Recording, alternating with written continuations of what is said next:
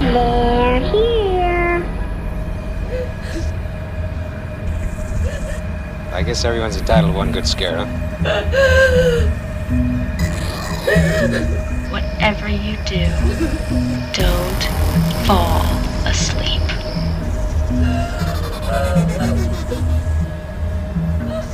They're coming for you, Barbara. Hey, what's up, everybody? Welcome to Midwest Movie Maniacs. I'm Damien D.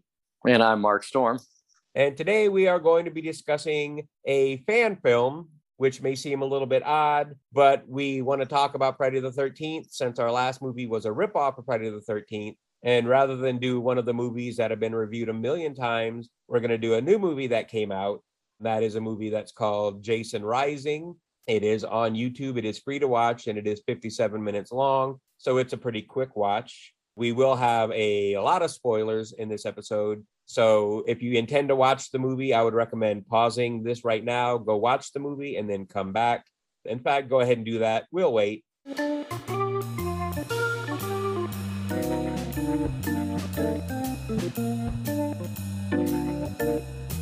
And welcome back. We hope you enjoyed the movie. So, uh, the reason why there's been so many fan films coming out, quite a few people are aware of this, but you may not all know that there is a big legal battle going on. Basically, Sean S. Cunningham and Victor Miller are having issues because Victor Miller used the Copyright Act of 1976 to reclaim the rights to Friday the 13th since he wrote the script. Cunningham argued that Miller was only an employee and had no rights. But a court decided in 2018 that Miller does have rights to the movie and he was granted rights. And Cunningham appealed the ruling. And here we are. That appeal is being held up in court. And until they resolve that issue, we won't get any new Friday the 13th movies, which sucks because Blumhouse has expressed an interest in doing a remake, which will hopefully be better than the last remake. I heard that LeBron James has expressed interest in doing a remake. And Corey Feldman has expressed interest in doing a Friday the 13th versus Halloween or Jason versus Michael Myers, where he would reprise his role as Tommy Jarvis and he wants to bring in Danielle Harris from the Halloween franchise. And that can't happen until they settle this lawsuit. So settle the damn lawsuit. Exactly. So until then, we get fan films such as this one. And so that's where we are. We're going to be reviewing this one, which we both actually enjoyed. It is worth watching. So, once again, if you haven't watched it, go do that. So, to start off here, we're going to kind of run through some of the people in this movie, some of the actors, and some notable things that they've done. First off, we have Kyle, I believe it's Vahan, who plays Sheriff Pete Daltrey, one of our main characters. He appeared on the television series Grimm from 2012 to 2015 and also appeared in several other short films. Uh, nothing stood out. Next up, we've got Anna Campbell, who plays Deputy Eve Glover, another one of our main characters. She appeared on several shows, including Veronica Mars, Mad Men, Without a Trace, Castle, and Grimm. Yep, another person who was in Grimm. She was also an associate producer of this very movie we're speaking of today. Then we move along to Jerry Bell Jr., who plays Marshal Bear Wilson. He has appeared on several short films and also appeared on Grimm from 2012 to 2013. So, yes, there's definitely a pattern going on here. Then we get to uh, Jason Reynolds, who played Marshal Jed Daniels. He appeared in several short films, but nothing noteworthy. So, we're just going to move along to Lisa Sorensen, who played Serena Patrick. She's been on Investigation Discovery series The Wonderland Murders and in a couple of short films. So I mean, they've got some people on here that do have experience. They're not just a whole bunch of like unheard of nobodies. Um, then we move along. We've got Jenny Vaughn, who played Bobby Walker. She's actually appeared in quite a few things, including the remake of Prom Night and several TV shows that go back quite a ways, including Beverly Hills 90210, ER, NYPD Blue, Home Improvement, Six Feet Under, and Desperate Housewives, Housewives, to name a few. I think I like the sound of Desperate Hot Wives better. Yes, Desperate Housewives would be an appropriate name for that show. Then we get Elizabeth Garrett, who was Alexandria Palmer. She appeared on the Wonderland murders on Investigation Discovery as well. And then we move along to Dan Kyle, who played Jason Voorhees and also played Sheriff Thomas Daltrey at the beginning of the film. He was also on the TV show Grimm. Then the actress who played Pamela Voorhees in this was Alexandria McCormick. This was her only project. I just felt she needed to be mentioned because, you know, Pamela Voorhees. And then what I thought was interesting was the voice of Pamela Voorhees was done by Christina Haddad. Very interesting choice to use a different actress to do the voice. But her voice has been heard on film in the movie You Don't Mess with the Zohan, which, if you've seen it, you may know it. I haven't seen it because it looks stupid to me.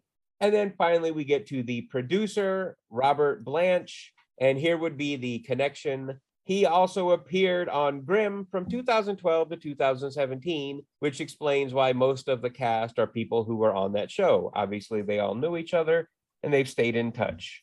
And finally, this last person has done nothing else other than this movie, but I just felt she should be mentioned strictly because her name is Jennifer Voorhees, and that's the most appropriate name for a producer on a Friday the 13th movie. Yeah, I, I must have totally missed that when I was jotting notes or whatever. I must have glanced down. I didn't. I did not catch that. Uh, that Voorhees name in the credits. Yeah, she was listed the very last in the list of about 20 to 25 producers. Her name was last on that list, and I caught Voorhees and it caught my eye. So she hasn't done anything else. I just thought it was interesting that her name is Voorhees and she loves Friday the 13th and jumped on as producer on a fan film. So, with that being said, we're going to now jump into the plot of this movie. Uh, we're going to give you another warning here. Spoilers ahead. Many, many spoilers. We're pretty much going to tell you the whole damn story. So if you don't want anything spoiled, pause, go watch the movie, come back. We'll still be here when you get back. Go now. Yes, by all means. It's on YouTube and it's free. You have no reason not to. You can watch it on your phone. You can watch it on your TV, your computer, wherever you watch YouTube shit. So the movie now opens. We see the dictionary definition of the word curse, a solemn utterance intended to invoke a supernatural power to inflict harm or punishment on someone or something. This will make sense later. At this point, you're kind of like, what? There's no curses in the Friday the 13th movies, but there kind of is in this one anyway. So we get the voiceover. We hear a man talking about his dad, telling him a story about Jason and his mother, Pamela. And as he talks, the camera is panning down to what appears to be a very dead Jason Voorhees lying on the ground, surrounded by crime scene tape. And this man mentions that Jason has killed 37 people and was fatally wounded by a 12 year old boy, which of course would be Tommy Jarvis. This leads me to believe that this movie picks up after part four. And I guess we just ignore all the other movies in the franchise. If I had a choice, I would probably ignore Jason X. Yeah, but then you'd be at the end. So I guess we're jumping back in the timeline quite a ways with this. And then, of course, he says, but that wasn't the end. And now we see a truck pull up to a gate. The sheriff and two of his deputies jump out. And there's a chain securing the gate. And they uh, cut the chain very easily. I love how in movies people always just cut through metal chains like they're made out of butter. One thing I just I just want to add was if they had secured the gate not with the chain but with the sheriff's mustache, nobody would have got in that son of a bitch because that was the mother of all mustaches. That thing was a beast. Fuck yeah. That mustache was so magnificent it should have its own Instagram account. I would definitely follow the shit out of that account. Yeah, it looked like he walked off the set of like Tombstone or something like that. He was rocking a mustache for sure. And since he's the same guy who played Jason, it makes you wonder was he rocking that mustache under the hockey mask the whole time? Part of you thinks maybe oh, was it a fake mustache? But there's a there's a little part of me that really wants to believe that, that mustache was legitimate. That it was really his mustache. Yeah, it definitely looked real. It did not look like a fake mustache, but maybe they got a really good fake mustache. So they cut that chain, and the uh, female deputy, which I'm just going to call them male deputy and female deputy because I don't think their names were ever mentioned. Yeah, I don't believe they were mentioned either. And at this point, we see them digging what appears to be a grave. And we see that the sheriff has a very large crate in the back of his pickup truck. So as they pick this box up to uh, drop it into the hole, we get our first glimpse of what's inside the box. And it is, of course, Jason Voorhees. looking very dead. But I mean, how many times have we seen Jason looking very dead in the past? You know, that's probably not going to last. Otherwise, this would be the shortest review we've ever done, Right. and probably the shortest Friday the Thirteenth movie ever. Right. This pretty much would be the end here. They just throw dirt on it. The end. Goodbye. So the sheriff tells the deputies to hop down and secure the chains that are down there. And uh, they just kind of look at him like, Are you fucking kidding me? I can get in that fucking hole. Yeah, they're like, We're not stupid, dude. And then uh, he gets pissed off and he jumps down there to do it himself. Um, then, of course, he gets it locked up. I'm going to say that the chains were rather loose. I think I would have put them a little bit tighter before locking them. But I guess, you know, he assumes Jason's dead. There's not really any major issue. Right. But if Jason's that dead, why are you even bothering to lock it? Yeah, I guess just to be sure, because you know it is Jason. Uh, so then the sheriff spits on the box, and I guess this spit is magical because Jason's hand comes busting up through the box and grabs a hold of his leg. I would like to note that Jason had some long ass black fingernails. When he gets out of that box, the first thing he needs to do is get a fucking manicure. Well, yeah, but I mean, let's be honest. At Camp Crystal Lake, how many places are you really going to go for a manicure? Uh, just to touch on this real quick, I would have to say that I absolutely I love this scene. I thought it was it was very well done. Built a lot of suspense. I was kind of sitting on the edge of my seat, hanging on every single moment leading up to this. And then when that hand broke through the coffin, it truly was an oh shit moment for me. So right off the bat, I had a feeling this was going to be a very good movie, despite being a fan film, because I was very impressed with the cinematography. I'm like, this doesn't look hokey, it doesn't look cheesy, it looks professionally done. So uh, yeah, I I really love this opening scene and how it was done. Yeah, they definitely did a good job. These people definitely put some time and work into this movie.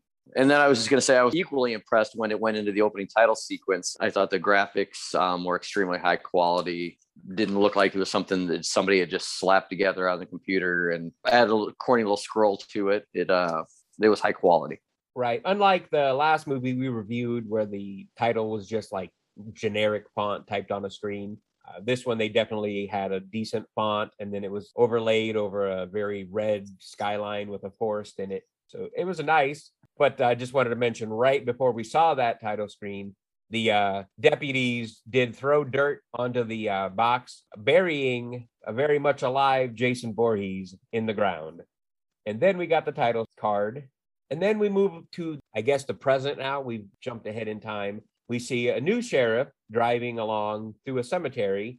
Uh, he stops, gets out of the car, and walks up to a gravestone that says Thomas Daltrey.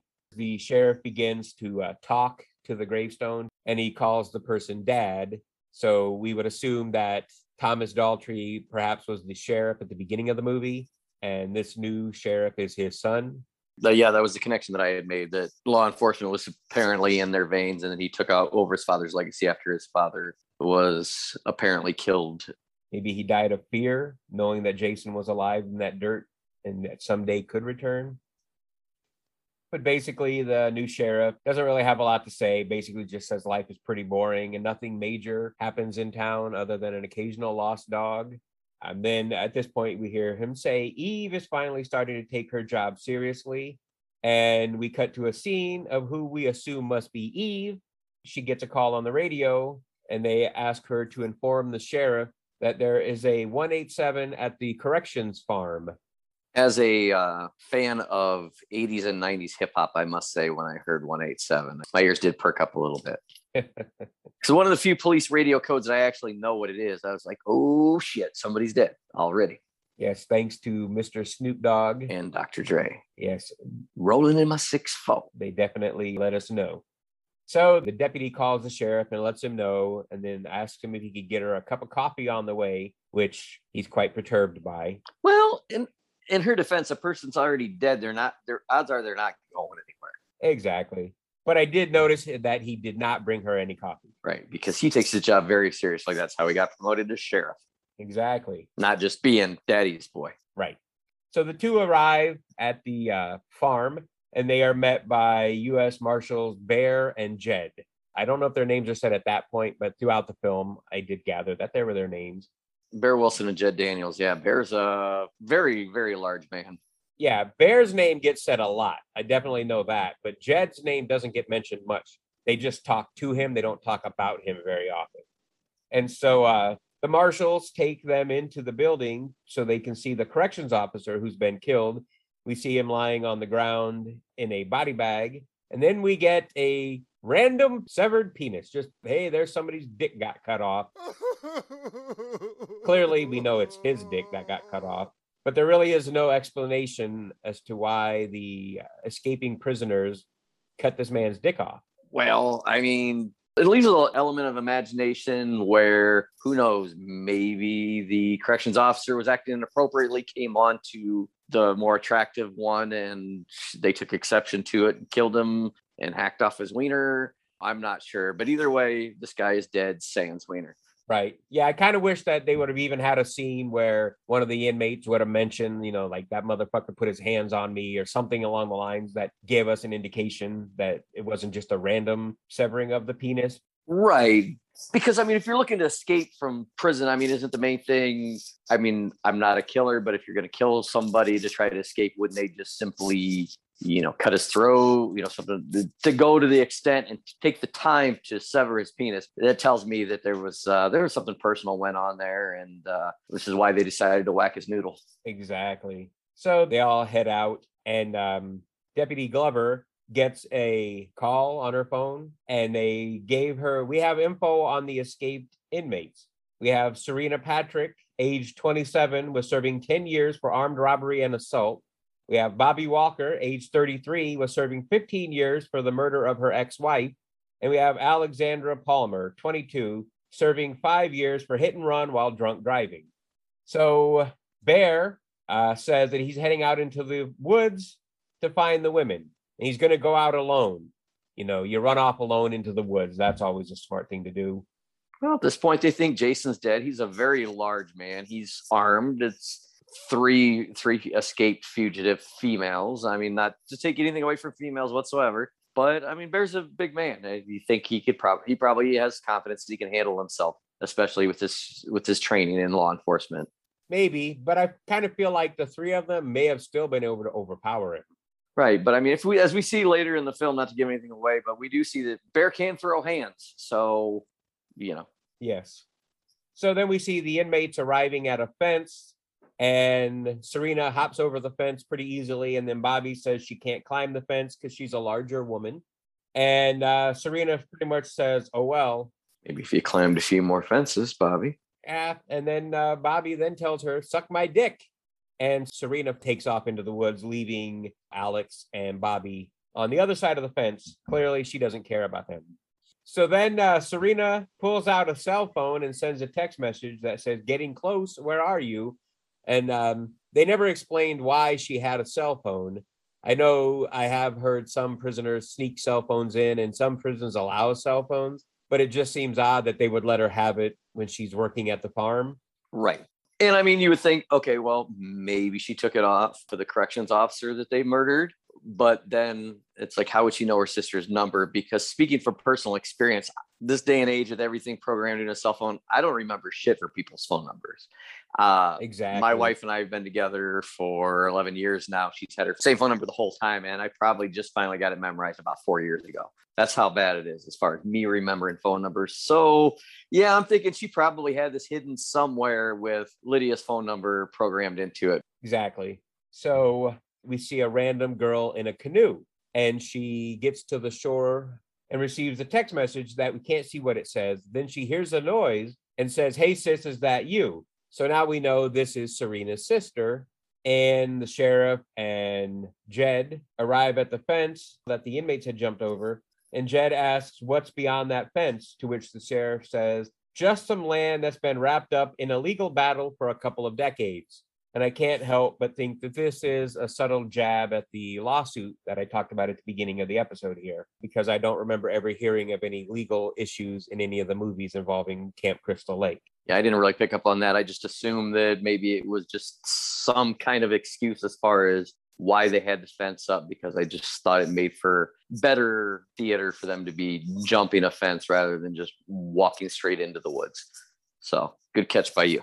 Right. I would assume that the fence would have been put up after all the murders took place, that they were basically saying this place is off limits because multiple murders here. but the lawsuit thing kind of came out of nowhere. That's why I'm, I'm thinking it might have just been a little tongue in cheek jab at the actual lawsuit. It probably was. Then we get Bobby and Alex in a cabin, and somebody comes out with a bag on their head, very reminiscent of Jason in Friday the 13th, part two. But surprise, it's Serena, which I mean, the body type didn't make sense because it clearly wasn't Jason, but I get where they were going. She was just trying to scare them, not, I guess, not necessarily us. Yeah, I think it was just a nice little Easter egg they threw in there. I enjoyed it and caught it right away. The irony of the sack, especially this the uh, conversation that we had prior, as far as my experience watching Friday the Thirteenth and Jason in the sack. So Yeah, so I'm going to assume when she stepped out with that sack on, you shit yourself. yeah, I I did. There's a little. I was like, was that a fart? I don't know if that was a fart. So that at this point, I had to pause the movie and go and check. So everything turned out just fine. Uh, we didn't have another fictitious Hooters experience or anything like that. So. So then uh, Serena proceeds to tell them that they are at Camp Crystal Lake. Then she goes on to tell them the story of Jason and Mrs. Voorhees, and then says they say his body is still buried somewhere in this camp. At this point, we cut to a scene of a crying Pamela Voorhees intermixed with several random headstones. And then we come upon a headstone that says Pamela Voorhees. And at this point, a crusty old hand comes thrusting up from the dirt. Then we see a decaying, headless Pamela Voorhees lurching along, heading towards Camp Crystal Lake. This part was kind of strange to me because there was never really any explanation why the headless Pamela Voorhees just suddenly reanimated and burst from the ground. So it was kind of goofy, but it wasn't horrible. Like I, it didn't make me not like the movie. Exactly. Yeah, that was one of the very few complaints that I had. I'm just kind of watching it. I'm like, yeah, don't necessarily know about this, you know, especially knowing that just about every movie imaginable to stop somebody dead in their tracks, you cut their head off Right. because there's no brain activity, their body can't move, et cetera, et cetera. So then I don't know, maybe this goes back to the curse, maybe it was witchcraft, you know, that's never necessarily revealed. But yeah, I did find the walking around headless corpse kind of a little little strange, but yeah, definitely not enough to, to turn me off of this movie by any means. Right. I assumed that the curse at the beginning, the reference to a curse, comes into play here. That there's a, a Voorhees family curse, or Camp Crystal Lake is cursed, or just Crystal Lake in general. And this would be why her body returns. So she's lurching along. She's heading to Crystal Lake. And then we cut to the grave of Jason, and we move down into the grave and see Jason inside his makeshift casket. And there's worms crawling around on his face. And we get a scene of his eyeball rolled back in his head, and it rolls forward to look up, and the worms are crawling across his eye. The eye is clearly not a real eye, but the, the scene was still pretty cool. So at this point, Serena's sister gets a text message then she hears what sounds like a small child yell, Help me. And she says, Serena, is that you? Because apparently in her world, Serena sounds like a small child. So then we see uh, the decrepit, decaying hand that we saw earlier, but this time it's picking up a hammer that's just laying in a bunch of random shit on the ground. And headless Pamela attacks Serena's sister with the hammer and proceeds to beat the shit out of her. Uh, one thing on here that kind of bugged me was there was CGI blood effects, and it kind of bugs me because it's like just make some fake blood. You can buy fake blood at a Halloween store and throw some fake blood around. CGI blood just always looks hokey, but I mean it's kind of a common thing nowadays, so it is going to be what it's going to be. Yeah, I, I I enjoyed the scene. I thought it was I thought overall it was solid aside from the CGI blood. Yeah, yeah, the blood didn't kill the scene. It's just one of those little like pet peeves I have, but it wasn't enough to go, oh God, this is horrible. Like, no, it was still a, a nice scene watching her get the shit beat out of her by uh, Headless Pamela. Um, and then at this point, Headless Pamela thrusts her hand into the ground and pulls out a chain, then proceeds to pull Jason's entire wooden coffin out of the ground, which tells me that Headless Pamela is fucking strong. It's, it takes a lot of strength to pull that maneuver off. It's that, it's that curse, the power of the curse. Yes. Yes, and then she further proves her strength when she snaps the chains with her bare hands. She just pops them off like they're nothing. And um, Jason lifts the lid up on the box and sits up. And well, we we hear Pamela saying, "Rise, my son." And then Jason sits up and she hands him a gigantic machete. Like this machete is fucking huge, like super long. And I have I have to say that I actually really really enjoyed this scene. The fact that when Jason actually sits up, there's no doubt about it. Pamela is dead and decomposed and rotted flesh and whatnot. But when Jason is looking at her, he is seeing her like she looked back when he was a little boy. She, I mean, she looked immaculate, just like she did before her death. Not a flaw on her as far as Jason was concerned. And uh, I thought that was I thought that was a really nice effect as far as what was going on in Jason's mind, and despite everything that happened, how he still perceived his mother. Right. He definitely sees his mother very much alive. And I don't even think he sees her as right before her death because she's quite young. This version of Pamela is very young. So I'm assuming that he sees her as like her younger self, Mhm. probably more the way she looked before he drowned in the lake. That's probably the version of his mother that he remembers. Right. And so then we see uh, Serena. She sneaks off into the woods and then um, she comes upon her sister, who is uh, bloodied up and laying in the now empty grave of Jason Voorhees. And uh, at this point, this is when we actually find out her sister's name was Lydia because she says her name. Up until this point, I didn't have any idea if her sister even had a name. Right. Yeah, that's where I picked up the the name Lydia. And uh, what I found ironic about this scene was um, you're probably going to get to this part, but the fact that she had the brilliant idea to retreat into a boat. Yeah, yeah, we'll get to Uh, we'll, we'll get to the boat in a second. sorry, go we'll ahead. get there because after she finds her sister she's she obviously runs up to her you know runs over to her body to check on her to see if there's any chance she's still alive and then we see jason walk up and he's standing over her like hovering over her she looks up and sees him and does the smart thing which is run away and then uh, at this point she climbs into the canoe and starts paddling with her hand out into the water which I mean, if you don't know anything about Jason, it's a it's a smart thing to do because you figure, well, if I get out in the water, he can't get to me. I can get away. But knowing what we know about Jason, first thing I thought was, I'm like, oh, you dumbass. Right. Well, she's a dumbass prior to the reason you're saying because she doesn't take the rope that's securing the canoe. It's laying on the beach. And as she's rowing out, Jason picks up the rope and starts pulling her back towards the shore. So she's not going anywhere. And at this point, she takes the oar and smacks Jason with it, knocking his mask off. And then she turns and looks, and he's gone. So she begins rowing out into the water again. And then here we get the scene, which is obviously referencing the first movie, where Jason once again leaps up out of the water and grabs her and pulls her down into the boat, you know, mirroring what he did in the first movie. Yeah, And I love the music overlaying the scene. Uh, just definitely built the anticipation as you knew something was about to happen. But uh, yeah, I thought the music here was very well done as far as just kind of building up that sense of dread. Right. I mean, you knew it was going to happen. You knew something was definitely going to happen. She wasn't going to get away. But it was a it was a nice touch having him jump out of the water, and the the scene was almost identical to the scene when he jumps out of the water in the first one. So they did a good job of recreating that scene with a grown Jason. And I like the fact that his mask had been knocked off. So, you know, he didn't have the mask on in the original movie the first time he did that. So it was a nice touch for them to have him be unmasked during that scene. Yeah, the fan me definitely enjoyed yet another one of those subtle little nods to the previous films of the franchise. Except I don't, I don't know if this one was really subtle. This one was kind of a right out there in your face nod to the first one. And then we get a random scene where the sheriff calls Glover and is talking to Glover on the radio, and she appears to be squatting in the woods taking a pee, which I thought was just kind of an odd scene. I guess it was it was just meant to be a you know like a moment of humor. Uh, I mean, I like it because it's like very rarely in movies do you ever really see anybody go into the bathroom. Occasionally in these horror movies and stuff, you might see a guy walk out in the middle of the woods. But I just I felt like it added a little uh, little flash of realism there, and you know because you're like sitting and watching, and you're like, wait a second, does anybody ever pee?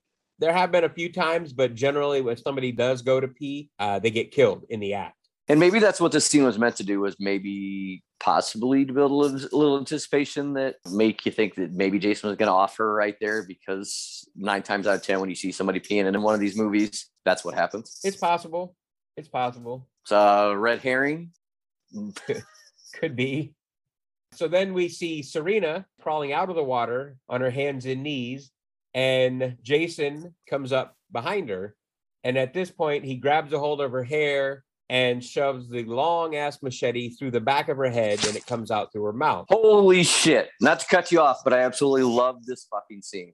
I was like, I think I made an audible outburst when I saw that. I was completely blown away. Uh, felt it was extremely realistic. You know, some of those scenes, something like that, you would automa- automatically think, oh, this has got to look really hokey, you know. And I felt it was very, very realistic. Although I've never seen somebody have a machete shoved through the back of their head and out their mouth. But uh, yeah, I thought it was an absolutely wicked kill scene. So sorry, didn't mean to cut you off, but I got really excited when talking It, about it- I mean, yeah, it was done well. They they didn't actually show the the machete going into her head. It was a it was a quick cut, but it was done so well. It was one of them scenes where your brain filled it in. Right. And you definitely saw it coming coming out her mouth. Right, right. But I I watched this movie twice because I I watched it once to take notes and then I watched it again just to kind of get the whole overall flow of the movie. And the first time that I watched it, I I could have sworn that the machete, you like you saw the actual act of it going through her head. The second time I realized it was a cut scene and it was definitely coming out of her mouth, which was done very well. Um, I'm going to assume that the actress just had to hold the machete in her mouth and if if that's the case, she did it well because it wasn't wobbly or anything. I mean, it looked like it was solidly coming through her mouth and there was blood dripping off of it.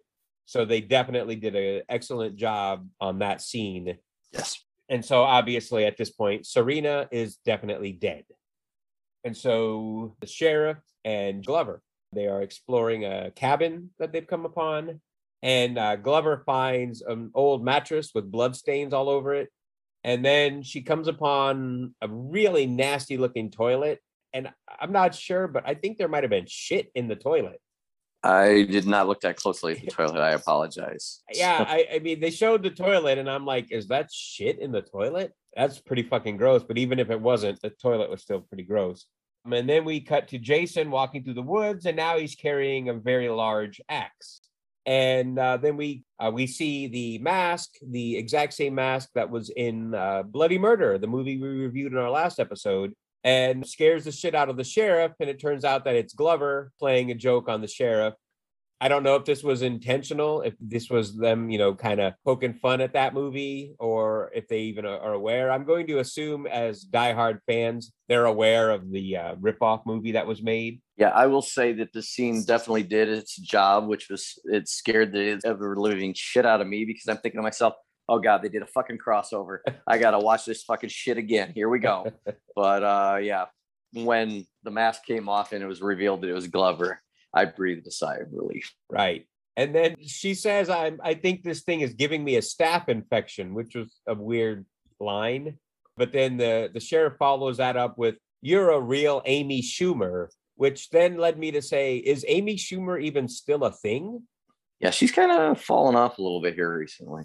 Yeah, the last I know of Amy Schumer, she had a show on the Food Network called Amy Schumer Learns to Cook or something like that, where she was just at her house learning how to cook. I didn't even watch it, so I don't know if it was any good or not. But other than that, I don't think she's really doing a whole lot. But maybe at the time when they were writing this movie, she was still out there doing things. So now we see Jason, and he's kneeling down in front of his mother's head inside of his little cabin. And she tells him it's time to punish them for what they did to us, for what they did to you.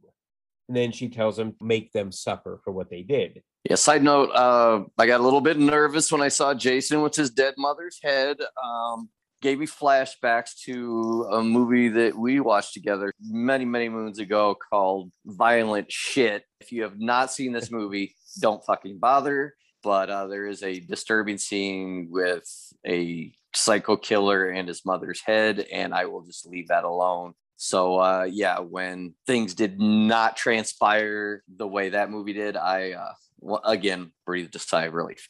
Well, I will say this if you are a gore hound, you could check that movie out because it is extremely gory, though, admittedly, the gore effects are very cheesy and generic. but there is a lot of really graphic, gory shit in that movie. Other than that, yeah, I mean, the, the movie is not good by any means, but and pretty it's worth a watch. pretty tasteless, even by horror movie standards. It's it's pretty tasteless. Yes, there's definitely a lot of tasteless shit in that movie, but uh, it's worth a watch if you enjoy gore. If you want to see some good, well, some not good gore, but some extreme gore, it's it's worth checking out. Otherwise, yeah, avoid it. It's not a good movie. So uh, then we we cut to the marshal calling the sheriff on the radio, telling him he found some sort of crate or coffin, and that there's chains all around it on the ground, and on the top it says "Do not open." We see that the sheriff is visibly unnerved by this. Glover asks the sheriff uh, what's wrong because he's clearly upset, and he says it's nothing. So now we see Alex and Bobby discussing Serena leaving them behind. At this point, for some reason, Alex takes off on her own and leaves Bobby behind.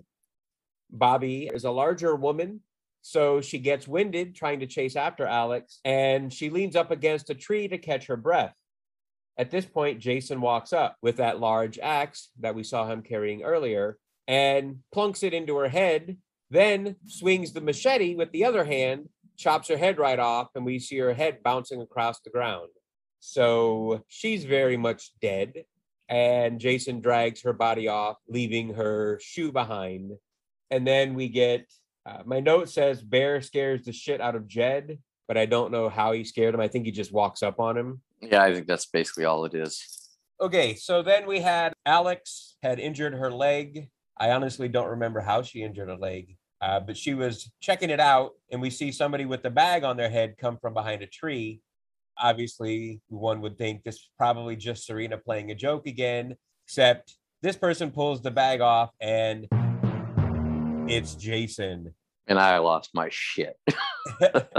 I thought it was interesting that he was wearing the hockey mask under the bag mask. So he clearly listens to the CDC when they recommend double masking. Right. And what I found interesting, not to take away from what you just said, but what I found interesting was the fact that the idea that he put the sack over his head. So apparently, Jason wasn't too far away and must have been watching it from a distance or whatever when Serena had the mask on earlier. Because for him to know to put the bag on over his mask again, yeah, I felt was uh, interesting. It wouldn't surprise me because we do see on several occasions Jason is in the background just watching as people are walking or running or doing their thing. So I think it's made pretty clear that he is kind of stalking these people and watching what they're doing. So Right. I- yeah, he's sorry. so go ahead. No, he's he's not like just one of these maniacs who just comes out of nowhere, just hacking, hacking, hacking, hacking. He's, there, that's the thing about Jason. He's always been, you know, very methodical. You know, he doesn't run. He walk. He walks pretty much everywhere he goes. You know, when people least expect it. I mean, Jason's a fucking ninja in a hockey mask. Is basically what he is. Pretty much. He runs occasionally, but only if he really has to. He'd much rather just walk because he knows where he's going and he knows he'll get there. Nine times out of 10, he'll get there before they do. So it's like, why do I need to run? I know how to get there. I mean, he knows the woods, he knows every shortcut. He can get anywhere he needs to go quickly. Exactly. Like he doesn't like the back of his decayed, rotted hand. exactly. So then uh, we had Alex running away from Jason because, you know, that's the smart thing to do.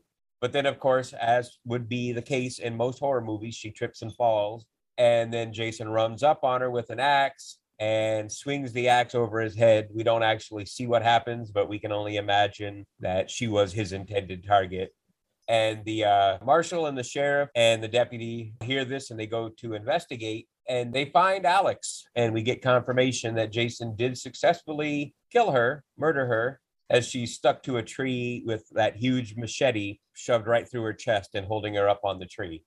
And I think she also had rope wrapped around her. Yeah, which I found rather interesting. The fact that not only did he take an axe to her and a machete to her, but then he proceeded to tie her. He was making sure that bitch wasn't going anywhere. Yeah, I guess he was like, I'm gonna make sure she don't get away. But maybe he tied her up, then stuck the machete through her. Just when you think you're dead, and uh, all of a sudden you pop up, that's my shit. You ain't see you ain't biting my shit, bitch. Exactly. So uh, once again, everybody decides to split up and all goes their separate ways. And uh, at this point, we hear uh, Jed tell Glover that he heard that this place had a death curse. which is, of course, a reference to Crazy Ralph from the original movie when he said, It's got a death curse. and so uh, maybe this was the curse that brought Pamela back from the dead. Then we see the sheriff and Bear, and they indicate that they found another body. Glover discovers Serena's body, and then uh, the sheriff calls and tells him over the radio that they found Bobby. And then at this point, Jed says, This makes three. Does that mean we're done here? There's somebody who obviously killed all these people, but you think now that you found the three people you were looking for, you can just be like, Yeah, we don't give a shit about the person who killed these people. We're done. We can go home. Do you really want to bag on Jed for being the fucking smart one, being like, uh, hey, yeah, let's just get the fuck out of here? Yeah, I, I'm I'm thinking you're just being a little too too judgmental. I think he was one of the more intelligent ones that he just wanted to uh, peace out. Well, you say intelligent, I say chicken shit. Tomato, tomato. Yeah. so uh Bear and the sheriff decide they're gonna split up. And then uh, the sheriff runs into Jed and Glover and he tells him that Bear went off on his own. And then Jed takes off to go find Bear. And then uh, when Jed finds Bear, Bear says he feels like somebody is following them. And at this point, Jed suggests that they use the pisser to flush him out, which turns out to be Jed takes a piss And I guess the thought there is this person's going to feel like he's vulnerable and they're going to attack. And he would be correct, except the person who's doing the attacking is not Jason, but is in fact headless Mrs. Voorhees. And then Bear shoots Mrs. Voorhees. And it doesn't really seem to have much of an effect on her. Then at this point, we see the uh, sheriff and Glover, and they're having a bit of an argument because she doesn't like that he seems to know something, but he's not telling her what he knows. So he breaks down and tells her that his father was, in fact, the one who buried Jason and that Jason wasn't dead when they buried him. So he's freaking out over the idea that it could very well be Jason who is stalking them since the box was empty. And then once again, they decide to split up. You just said, I think Jason is back, but then you're like, hey, let's go off on our own to try to find him. Right. This is kind of one of those safety in numbers scenarios. Exactly. So then we go back to Bear and Headless Pamela, which we see him unloading on her with his semi automatic. It really doesn't do shit to her. She just kind of shakes and rattles and bounces around a little bit. But the thing here that I thought was kind of interesting is that Bear doesn't seem to be the least bit affected by the fact that a headless corpse is walking around in the woods. Apparently, Bear has seen some shit in his time. Yeah.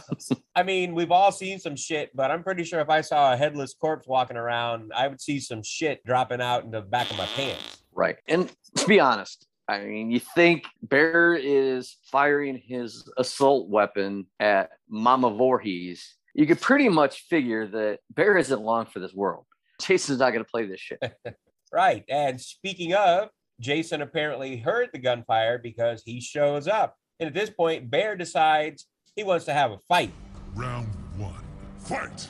He throws down his weapon and he puts his hands up, basically challenges Jason to a fight. And uh, he actually gets a couple of good blows in, knocks Jason around a little bit. But Oh, one thing I found ironic was he actually punched him on the hockey mask.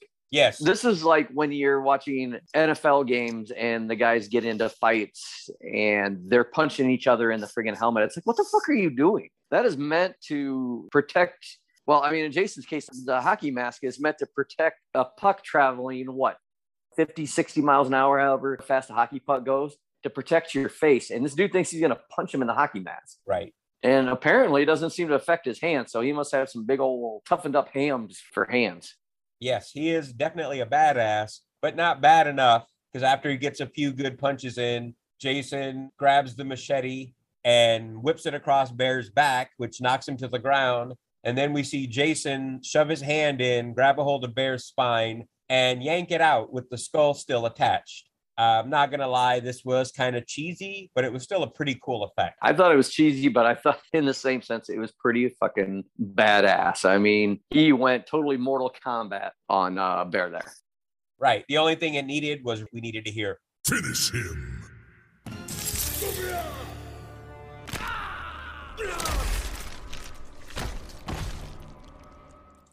Fatality.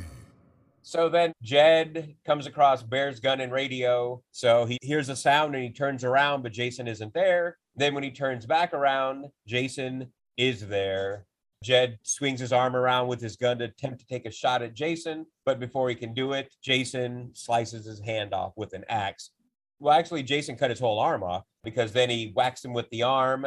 And uh, Jed, being the badass that he is, now has suddenly found his balls and he says, Is that all you've got, motherfucker?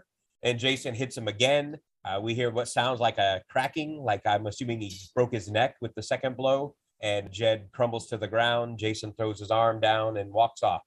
Let me tell you a story about a man named Jed. Jason Voorhees took his arm and hit him in the head. Jason sees his mother and she tells him, Good boy, Jason. Mommy's pleased, but there are others still out there. Go and kill them all. So we see the sheriff and Glover lighting flares and leaving them on the ground. I, I guess this is like a Hansel and Gretel type situation where they want to be able to find their way back. At one point, the sheriff lights a flare and it lights up Jason standing behind him. We cut to the flare hitting the ground and we hear a sound that kind of sounds like somebody being stabbed, and there's an audible groaning sound. So we're not quite sure what happened, but something has definitely happened to the sheriff at this point. But we quickly find out that he is not dead because we see the sheriff run up to Glover. He grabs her and tells her to run. Then he falls to the ground. At this point, he's probably dead, but in his last ditch effort to save Glover, he expels his final breath, telling her to run. Um, and then we get Jason in one of his iconic moments where he comes busting out of a door to one of the cabins, and Glover, being the smart one, takes off running. At one point during this, she sees a sleeping bag with what appears to be a body inside of it hanging from a tree. This was a bit confusing to me because I don't recall any scenes of any dead people being in sleeping bags or placed into sleeping bags. You know, and I saw this too, and I was like, who the fuck was that? But as you're saying that, it starts to dawn on me. Which movie was it where Jason grabbed the woman in the sleeping bag and basically took the sleeping bag with both hands and proceeded to slam her ass into the tree repeatedly and proceeded to kill her that way. Do you think that may might possibly be a nod to that scene from whichever movie that is? I can't recall which one. Do you know which one I'm talking about? Yes, I believe part seven. Okay, well then that would fuck up the whole timeline that we were talking about then. Well, yes and no. I mean, in the movie world, it would have happened afterwards, but in this world, it could have been just some random camper that was out there in the woods and he got a hold of him and smashed him against a tree, then hung him up there. I mean, it's all speculation. I guess you just fill in the blanks with whatever you want the uh, explanation to be. At this point, Glover comes across an old cabin, and I guess she feels this would be a good place to hide. So she sneaks inside of this cabin and we quickly realize it's Jason's house because his mother's head is sitting on the table with the candles around it. This scares the shit out of Glover and she backs away from it. Her back leans up against a wall, and Jason's hand comes breaking through the wall and grabs a hold of her. She manages to break free and realizes there's a hole in the ground underneath some dead bodies that are laying there. So she moves the body, crawls underneath the, or crawls into the hole, I should say, and pulls the body back over it, which is actually pretty smart. It seems like a pretty good hiding place except eh, we'll find out that it's not. However, uh, during this moment when she's underneath the floorboard, she gets on the radio and starts calling in that she's at Crystal Lake and there's an officer down. Now we hear classical music playing and we see the back of a woman painting. And this seems very out of place because we really don't know what's going on. But this woman has a police scanner and she hears Glover on the radio she grabs a yellow raincoat and takes off out the door real quick. Then we get back to Glover in the cabin. Jason is looking around for her, and then uh, we see him look down as we're looking up from Glover's view. And it's obvious that he knows something is down there, and he lets us know this because he shoves his machete down there. Glover manages to get out through the side wall, and she gets outside and takes off running. While she's running, she finds the sheriff, and turns out he's not dead at all. He's badly injured, but still alive and kicking. So the two of them take off running together. Sheriff gets tired and winded. Obviously, you know, he's not in very good shape. And he kneels down to take a break. Glover continues on a couple steps and then stops and says, Come on, we're almost there. At this point, we hear a chainsaw starting up. And here comes Jason now wielding a chainsaw. And I thought this was going to be time for the Trevor Morehouse cameo. No, this is Jason paying homage to Trevor Morehouse with the chainsaw. He's like, "This one's for you, buddy. Love you, Trev." But was the blade actually moving on this? I don't think it ever gets close enough to determine, Gotcha. but I'm going to say it probably was. Yeah. Details, pal. Details. Right. So Sheriff and Glover take off running. of course, they both trip and fall to the ground. Jason runs up. He steps on the sheriff's arm and cuts off his hand or part of his hand. And then Glover shoots Jason and he falls to the ground. Then she scrambles across the ground and grabs the chainsaw. Her and Jason jump up. She spins around and shoves the chainsaw straight through Jason's midsection. We do get more CGI blood, but we also get a pretty nice effect of seeing the chainsaw going through his torso. I think this was done pretty good. I think this was pretty effective. Yeah, I enjoyed that quite a bit. Yeah, it was believable. I mean, there was no doubt what we were watching there. And then, of course, Jason collapses to the ground as one would do after having a chainsaw run through their body. And now we cut back to Jason's cabin and we see headless Pamela picking up her own head and she holds it up like she's showing Simba to the world in The Lion King. There you go. and then all of a sudden, we're back at the uh, corrections farm. They hear a vehicle pulling up, and random officer opens the door, and it's Glover and the sheriff. Sheriff is in very bad shape, obviously in desperate need of medical help. Missing at least a portion of a hand. Exactly. Um, Glover is trying to call for help when the power goes out. And then at this point, uh, we do hear a chainsaw coming at him from quite a ways away, but it's definitely getting closer. They're telling random officer, Deputy dipshit is what I have written down here. yes, Deputy Dipshit. He earns that nickname as you as you'll quickly find out. Yes, they're telling him to close the door, close the door, close the door. And what does he do? He stands there with the door open and looks out to see what's going on. And then uh, we see now no longer headless Pamela running towards him with the chainsaw. And before he has time to react, she runs the chainsaw right through his torso, much the same way Glover had just done to Jason. One thing to note during this is he wiggled a lot. That chainsaw was in his body and he was just a shimmying and a shaking. Reverberation. He was like he was on one of those old hotel beds. You put a quarter in and you go. and then I also noticed that this was one of the things that that kind of bugged me when Pamela was headless and her head was sitting on a table. It had empty eye sockets, but now she had eyes, and they just didn't look right. It just threw me. They could have really easily avoided this by having the head have the eyes closed, like in the original, well, part two, when we saw her head. That would have made it that much better because it's like, how come all of a sudden now she has eyes? She's stolen from one of the bodies left behind, possibly. I don't know. Uh, Maybe, but I thought it kind of made her look goofy. I think she would have looked better if they would have found a way, even if they would have just CGI black over her eyes. I think it would have been more effective. It would have been better, but that's just a small little issue that I've got. Definitely doesn't detract from the enjoyment of the movie. So, uh, random officer decides that uh, he's going to shoot Pamela, but Pamela's having none of that, and she slices his hand off with the chainsaw because they don't give a fuck about hands in this movie. They're chopping them off left and right. So then Glover and the sheriff begin shooting at her with their pistols, which, much like Bear's gun, having no effect. Yeah, this bitch this bitch was running around earlier with no head on and was fired on with an assault weapon. You mean to tell me that your two little pissant pistols are gonna do any kind of damage to her? I don't think so. Right. At this point, I just want to reiterate the spoiler warning from the beginning because we're about to spoil a major part of this movie. This is one that if you have any intentions of watching this movie, you don't want this part spoiled. You want to have the the moment of surprise when this happens. So if you're still considering watching this movie, please by all means stop the podcast now, go watch the movie, come back when you're done, and we'll go from there. Go ahead, do that now. We'll wait.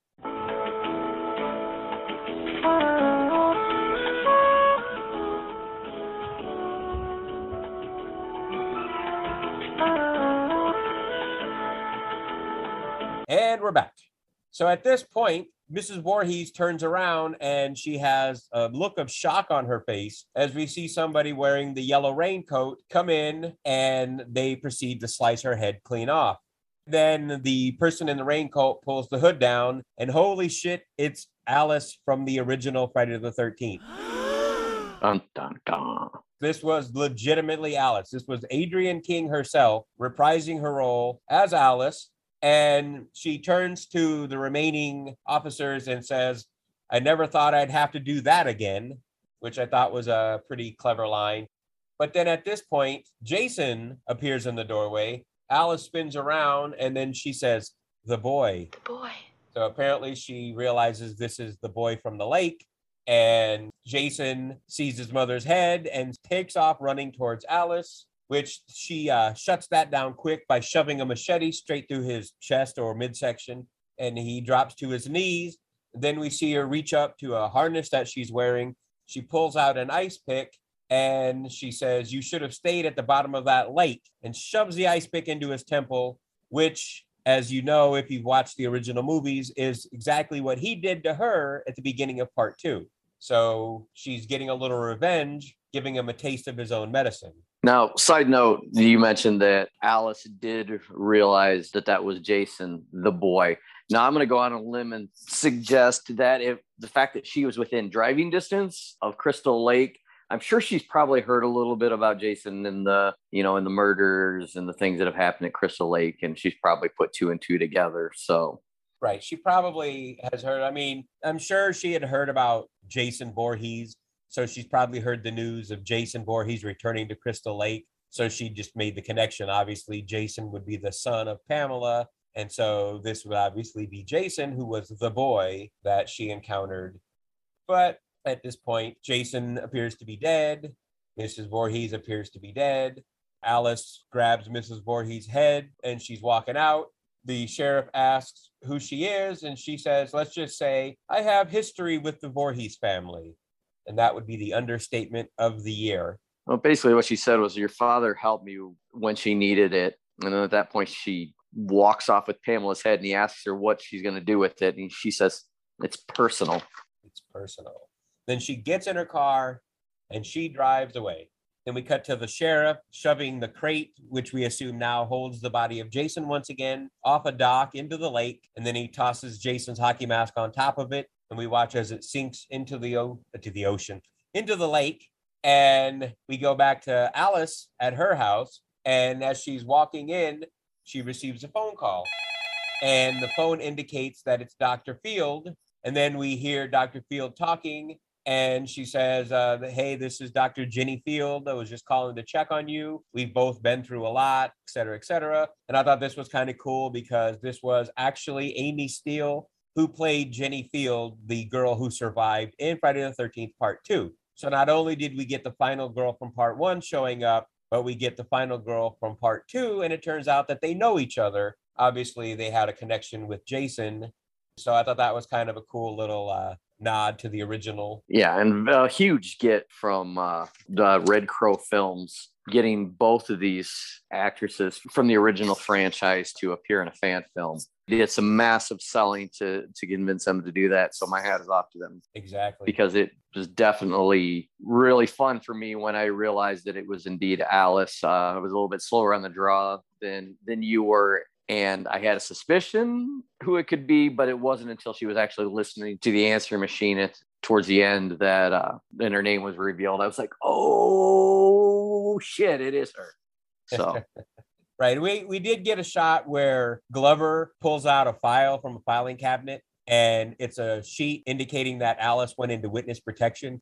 It did have a diagram that had an arrow pointing to her head. So I'm assuming it probably mentions how she got stabbed in the head by the ice pick. And clearly she survived, which some people might argue that's not possible. But I challenge you to go on the internet and Google people who have been impaled in the head and survived. And you'll find many uh, x rays showing random horrible objects that have gotten shoved through people's heads and they've survived. So it is possible. now I I have a I have a legitimate question. Who in the fuck is running the witness protection in the area of Crystal Lake? I mean, Alice, we're going to take you into witness protection. Here, we're going to move you 20 minutes away. So whatever you do, don't, you know, don't tell anybody who you are because you're only going to be a 15, 20 minute drive from Camp Crystal Lake. Right. it- there was nothing available like halfway across the country or you know Alaska. I mean, something like that. Here's my thought on that. It's possible that they did move her across the country, but she came back on her own because she's clearly listening to the radio for a reason. So maybe she came back because she just had a thought in her mind that Jason may return someday, and she just wanted to be there to do what she did. Maybe she was just sitting there listening to the radio every day, painting, you know, looking all calm, but secretly she's thinking to herself, just give me a fucking reason. Just give me a fucking reason. And they finally did.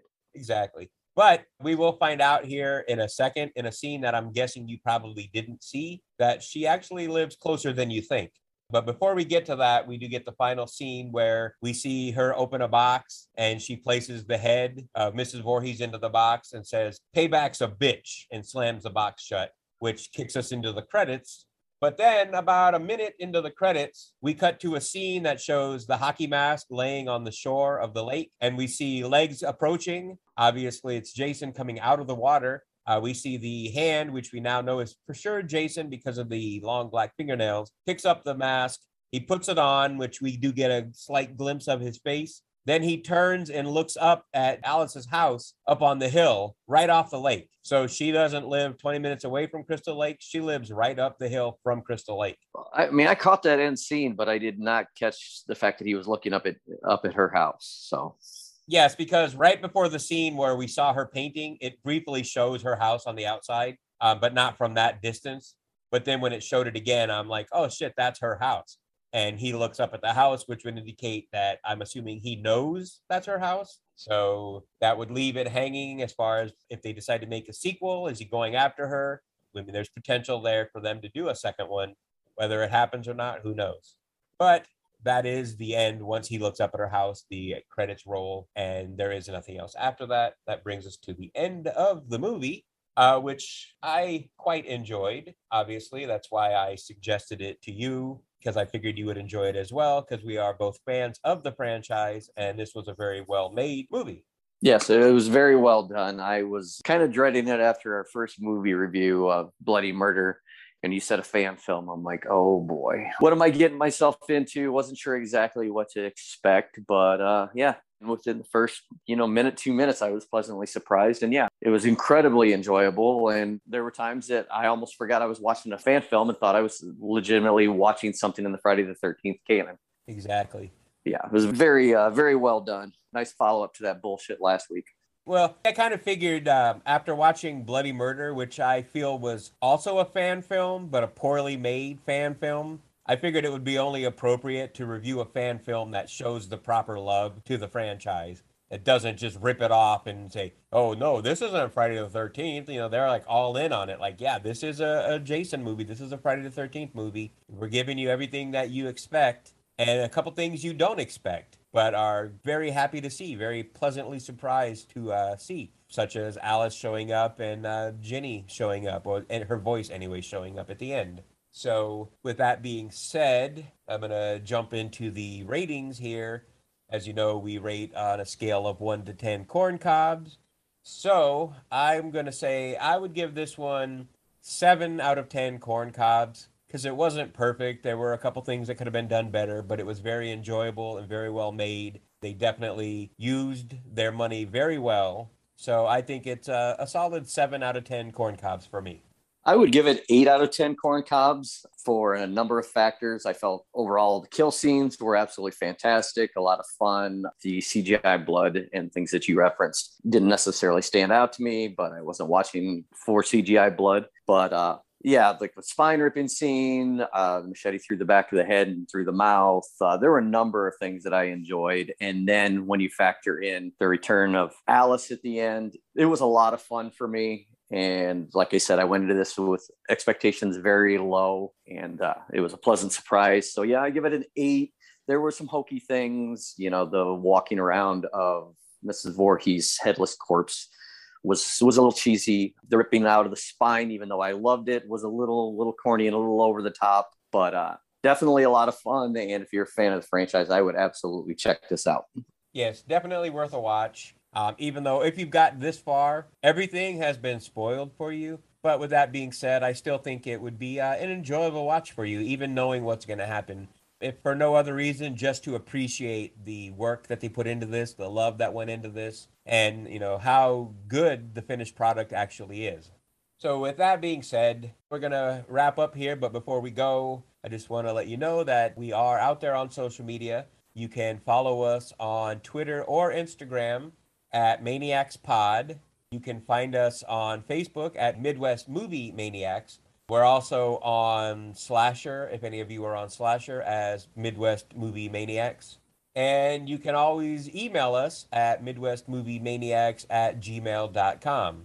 So, with that being said, we're going to wrap up here. Until next time, I'm Damien D.